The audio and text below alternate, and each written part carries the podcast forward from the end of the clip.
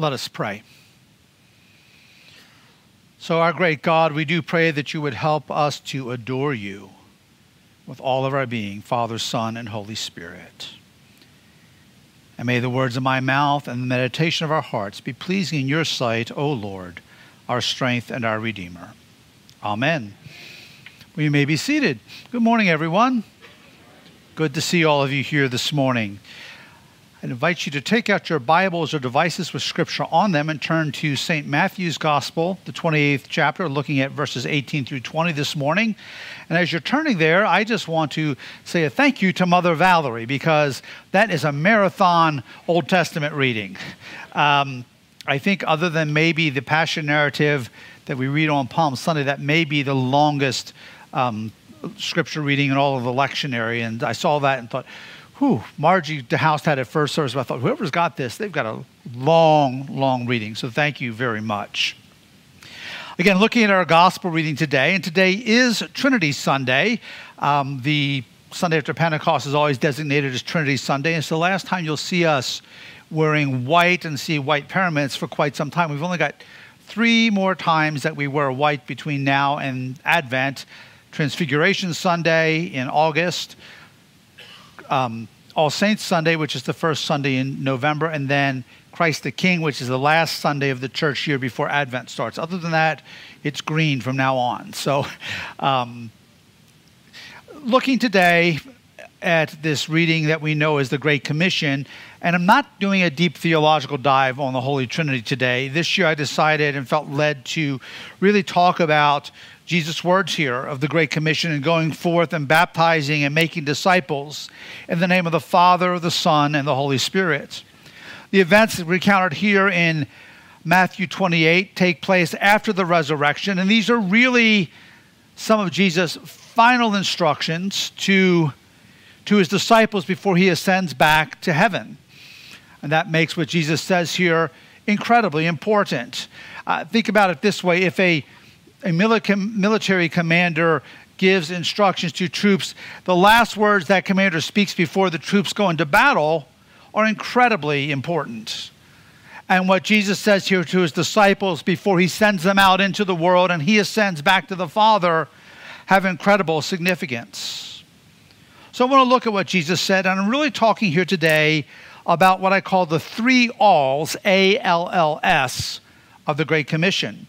And the first one we see is in verse 18.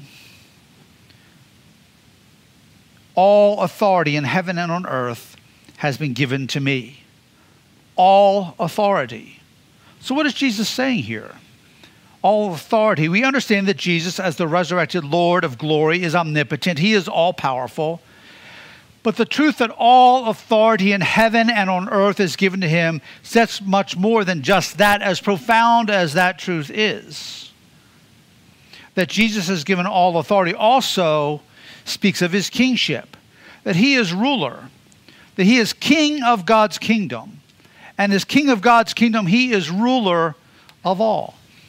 And that includes you and me, especially if we're disciples of Jesus. We think about the ramifications of that. If we are disciples of Jesus, then our allegiance must be first and always to Him, to Christ, and to His kingdom. And our lives need to be ordered in a way that are different than the world, that stand in contradistinction to the world and demonstrate the reality both in what we say and in how we live our lives that our ultimate citizenship is in Christ's eternal kingdom.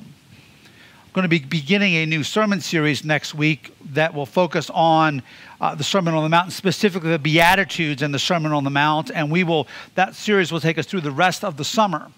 But the Sermon on the Mount really ties in with this idea of how we live as people of God's kingdom here on earth, right here, right now. And I've, I know that theme has emerged frequently in recent sermons, but it's so important that we understand this and that we understand that we have to reflect our ultimate citizenship and our allegiance to Christ and his kingdom above all else.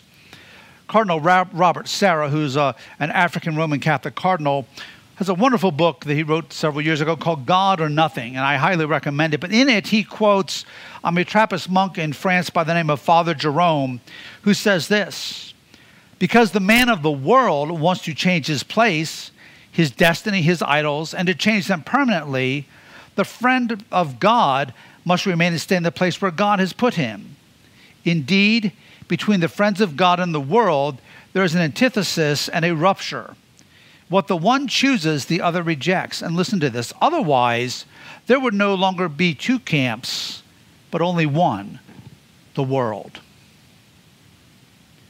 We, as God's people, as friends of God, as disciples of Jesus Christ, must live our lives in a way that stands in stark contrast to the world. We're called to be different. Now, to be clear, different doesn't mean weird. There are some folks in the history of the church that, that have equated weird with being different and set apart. That's not what it means, but we are to reflect Christ and his character and the priorities of God's kingdom and Christ's holiness. And in doing that, we will be very different than the world around us, and we will be that salt and light God has called us to be.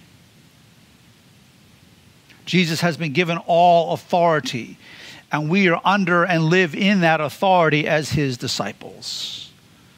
Second, he says, all nations. Jesus' authority as King of heaven and ruler of all includes the authority to, and to command those who are his to go. And this is exactly what Jesus does here. And this ties very closely to Pentecost, which we observed last Sunday. And I'll have a little bit more to say about that a little further along in this sermon. But to those first disciples and to Jesus' disciples throughout all of time, he says, Go therefore and make disciples of all nations. The idea here is so as you go, as you are going, make disciples of every people group. Because the idea here is not so much of geographic nations or political entities as much as it is of every people group, every ethne, every ethnic group, every tribe, to the ends of the earth. It makes me think of the context God has placed us in as All Saints Church. Because we are in a fairly unique situation here in Dale City and Woodbridge in Northern Virginia, where God has literally brought the nations of the world to our doorstep. When you look at the demographics of this area and this community, it is an amazing thing how we have people from all over the world, from the far corners of the earth. And that doesn't mean I believe in a flat world again, just usually speaking figuratively. But from the far corners of the earth, He has brought them right here to us. But the reality is, we cannot obey this command to make disciples of all nations without going. Going means action intentional and obedient steps on our part. Our choice in going is to willingly obey our King. And this grows out of the work of the Holy Spirit in us as believers as we grow in our love and our passion for Jesus Christ our Lord. It does not say make disciples only of those in my neighborhood, my state, or my nation. Obviously, that is included, but it says make disciples of all nations, of all people groups. I know I've touched on this at times before, but you will hear people at times say, Well, I believe that missions begins at home. I challenge you to support that scripturally. Yes, we do take the gospel to those right here at home in our community. But it is not an either or, it is a both and. We are to take the gospel here in our community. We are to take the gospel to people across our nation, and we're to take the gospel to be a part of taking the gospel to someone living in the most remote tribe of New Guinea and everywhere in between. This is Jesus' commands. If we are his disciples, we have no choice but to willingly obey, because this is God's mandate to us. As we ponder this, I think it also poses some questions for us. Questions we must ask ourselves if we fully and wholeheartedly believe the truth of the gospel. Do we really believe that Jesus is God's only way of salvation? That's what Jesus said, John 14, 6. He says, I am the way and the truth and the life. No one comes to the Father except through me. Do we believe that it is a living relationship with Jesus Christ and that alone which brings freedom, peace, joy, fulfillment, and hope? Do we believe that Jesus is the only one who can truly break the power of bondage and sin in a person's life? Do we really believe that not accepting Christ as Savior means eternal punishment and separation from God in a real place called hell? What we believe about missions, what we believe about going and proclaiming the message of Christ around the world, really gives the true answer to each of these questions. Jesus commands us to go. However, we should never simply obey him out of a sense of duty or guilt or obligation. If we are Christ's, if we are Christ's disciples, we obey him because of love. First and foremost, love for God, love for Christ, the one who loved us and gave himself and died for us, the one who loved us first.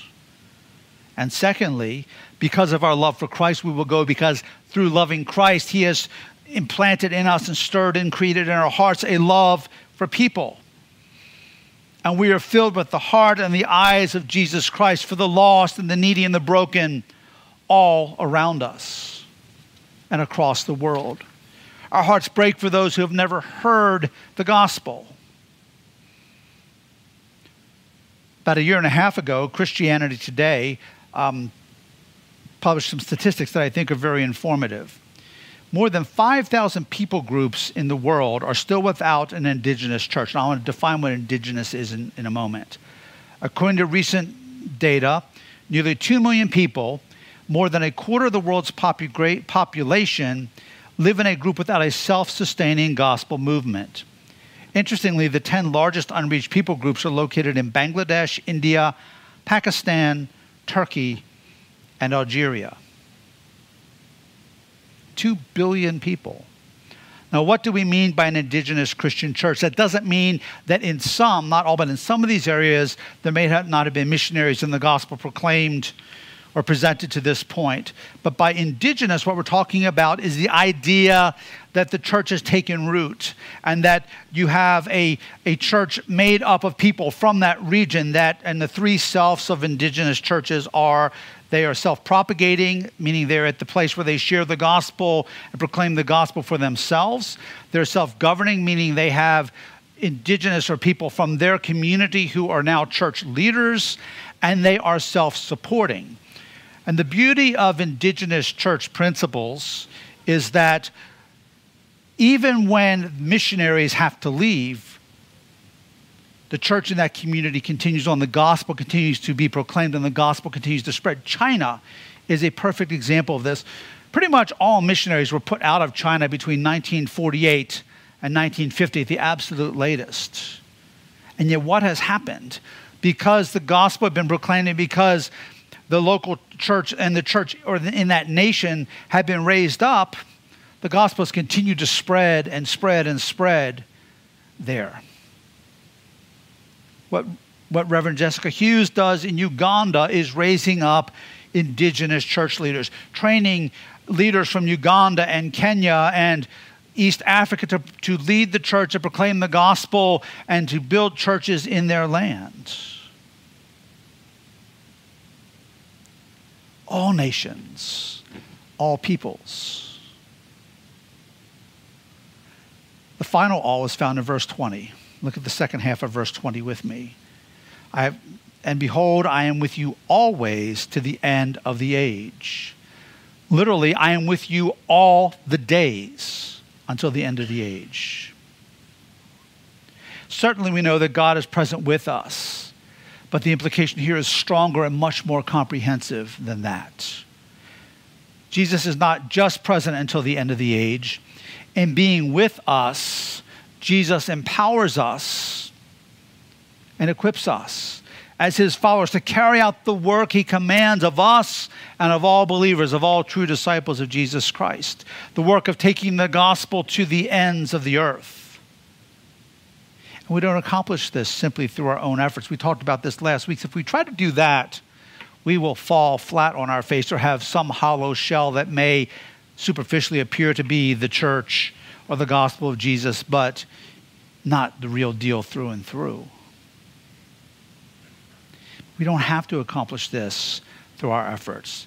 This is a God given mandate which will only be accomplished, can only be accomplished by God's power. It's the purpose of what we talked about last Sunday with the fullness of the Spirit on Pentecost. Acts 1 8, which I've quoted three Sundays in a row now. You will receive power when the Holy Spirit comes upon you, and you will be my witnesses in Jerusalem and in all Judea and Samaria and to the end of the earth. This gives us insight and understanding of how God is accomplishing his will, how he is accomplishing his, accomplishing his will through us and through other believers. But it only happens as we surrender, as we come under Christ's kingship, under the authority of the kingdom of God, first and foremost, as we align ourselves with God's purposes and open ourselves to God's means to accomplish his purposes. To be clear, as I talked about even last Sunday, we cannot call ourselves, no matter what we may say and what experience we may claim, we cannot call ourselves spirit filled Christians and not have a heart for missions. That is something that is irreconcilable because the purpose of Pentecost is the proclamation of the gospel to the ends of the earth in the power of the Holy Spirit. You will receive power when the Holy Spirit comes upon you, and you will be my witnesses. It's not a bless me club, it's about being empowered to accomplish God's will through God's purposes, or accomplish God's will and God's purposes through God's provision and his means. We, brothers and sisters, must be dependent on the power and the work of the Holy Spirit of God himself. I am with you always, all the days of this age, even as you go and as you go, making disciples of all peoples. In Romans 10, verses 12 through 15, St. Paul writes these words for there is no distinction between Jew and Greek, for the same Lord is Lord of all, bestowing his riches on all who call on him. For everyone who calls on the name of the Lord will be saved. How then will they call on him in whom they have not believed? And how are they to believe in him of whom they have never heard? And how are they to hear without someone preaching? And how are they to preach unless they are sent? As it is written, how beautiful are the feet of those who preach the good news. So, how do we participate? How do we partner? How do we engage in fulfilling the Great Commission as faithful, spirit empowered disciples of Jesus Christ? Well, first of all, by going ourselves. And that may mean for some of us short term trips. For others, there may be people in this congregation, there may be young people in this congregation who God is going to call, just as He has done in the past in this church, to go somewhere across the world to proclaim the gospel and invest your life in sharing the gospel and living out the gospel in a foreign land. Let's not write that off or minimize that as a possibility of people right here in this church. We also participate by praying, praying specifically and strategically for the lost, praying for closed lands to be opened, praying for barriers to the gospel, both physical and spiritual, to be torn down in Jesus' name. By praying specifically for missionaries, praying specifically for missionaries that we support as a church, and upholding them in prayer and partnering with them in that way.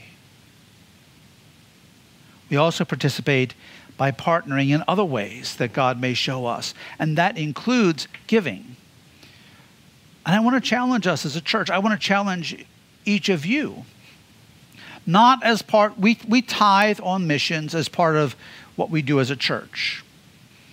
But I want to challenge all of us above and beyond your tithe, what you pledge each year, that 10% that Scripture says is the Lord's, above and beyond that, to consider designating additional money set aside specifically for missions. And you can do that through All Saints Church, and we will make sure that it gets to missionaries. We support it, and it will give us the opportunity and the possibility of expanding missionaries that we support on a regular basis.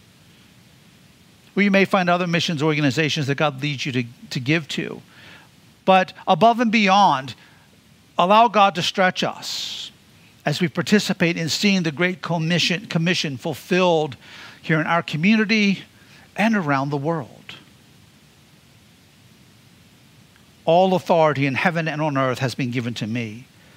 Go, therefore, and make disciples of all nations, baptizing them in the name of the Father and of the Son and of the Holy Spirit, teaching them to observe all that I have commanded you and behold, I am with you always to the end of the age. Let us pray. Heavenly Father, we give you great thanks that in your love you sent your only Son, Jesus Christ, to live and die and be resurrected as the Lord of life and the King of glory, so that we could be citizens of your eternal kingdom. And even as Christ returned to his rightful place for all of eternity at your right hand, you sent your Holy Spirit, God the Holy Spirit, who has been poured out on your people. Lord, fill us afresh with your Holy Spirit. Lord, equip us and empower us to do the work you have called us to do. May we be set apart as citizens of your kingdom to be that salt and light you've called and are creating us to be. And Father, give us a heart for the nations, for the people of this world, our community right here in Woodbridge and Dale City and Prince William County, all across our nation and to the ends of the earth. And Lord, make us faithful disciples in living out the reality of the Great Commission with all that you have entrusted to us until Christ returns. And we ask this in Jesus' name. Amen.